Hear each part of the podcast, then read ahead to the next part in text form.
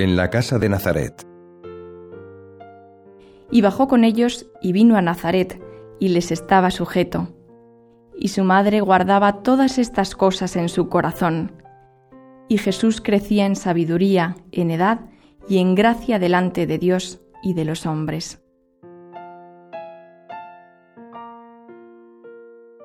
Textos de San José María sobre esta escena del Evangelio en el libro Es Cristo que pasa número 14.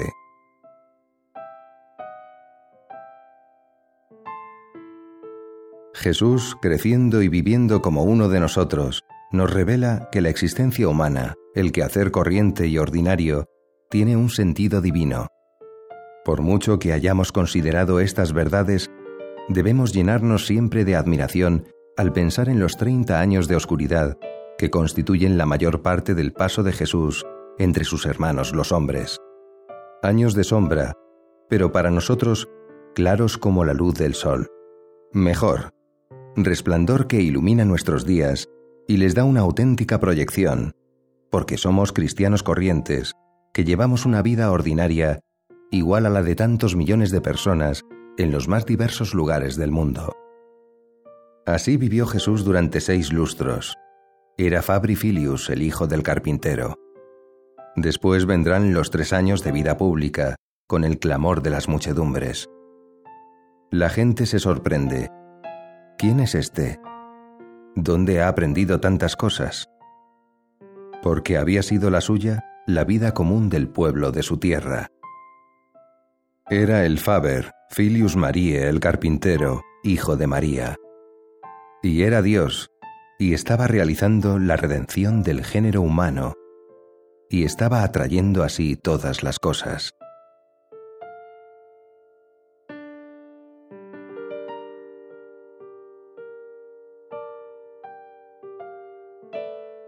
San José María Escriba se sentía movido por vocación divina a imitar especialmente la vida oculta de Jesús, su vida ordinaria, con ocupaciones tan semejantes a las de la mayor parte de la gente. Por eso proponía en sus enseñanzas este ideal. Textos de San José María sobre esta escena del Evangelio en el libro Es Cristo que pasa, número 20.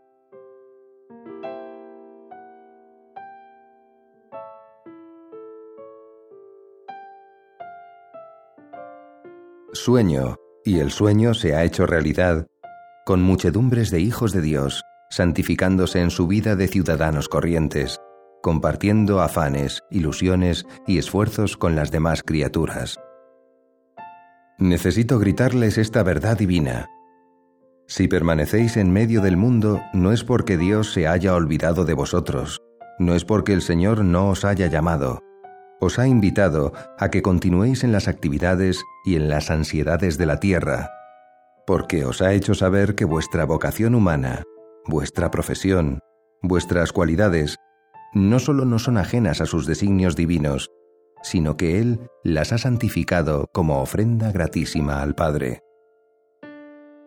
Otro aspecto que nunca faltaba en su reflexión sobre los años de Nazaret era la figura silenciosa y humilde de San José. Tuvo siempre mucha devoción hacia el santo patriarca una devoción y un amor que en los últimos años de su vida se fue haciendo cada vez más intenso y entrañable, más tierno y profundo. He aquí unas ideas de la homilía sobre San José, de Es Cristo que pasa, números 55 y 56.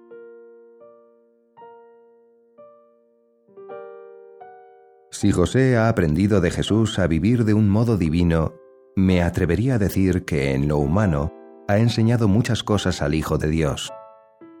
Hay algo que no me acaba de gustar en el título de Padre putativo, con el que a veces se designa a José, porque tiene el peligro de hacer pensar que las relaciones entre José y Jesús eran frías y exteriores. Ciertamente nuestra fe nos dice que no era padre según la carne, pero no es esa la única paternidad. José amó a Jesús como un padre ama a su hijo, le trató dándole todo lo mejor que tenía. José, cuidando de aquel niño como le había sido ordenado, hizo de Jesús un artesano, le transmitió su oficio. Por eso los vecinos de Nazaret hablarán de Jesús, llamándole indistintamente Faber y Fabri Filius, artesano e hijo del artesano. Jesús trabajó en el taller de José y junto a José. ¿Cómo sería José? ¿Cómo habría obrado en él la gracia para ser capaz de llevar a cabo la tarea de sacar adelante en lo humano al Hijo de Dios? Porque Jesús debía parecerse a José en el modo de trabajar, en rasgos de su carácter, en la manera de hablar. En el realismo de Jesús, en su espíritu de observación, en su modo de sentarse a la mesa y de partir el pan, en su gusto por exponer la doctrina de una manera concreta, tomando ejemplo de las cosas de la vida ordinaria, se refleja lo que ha sido la infancia y la juventud de Jesús, y por tanto, su trato con José.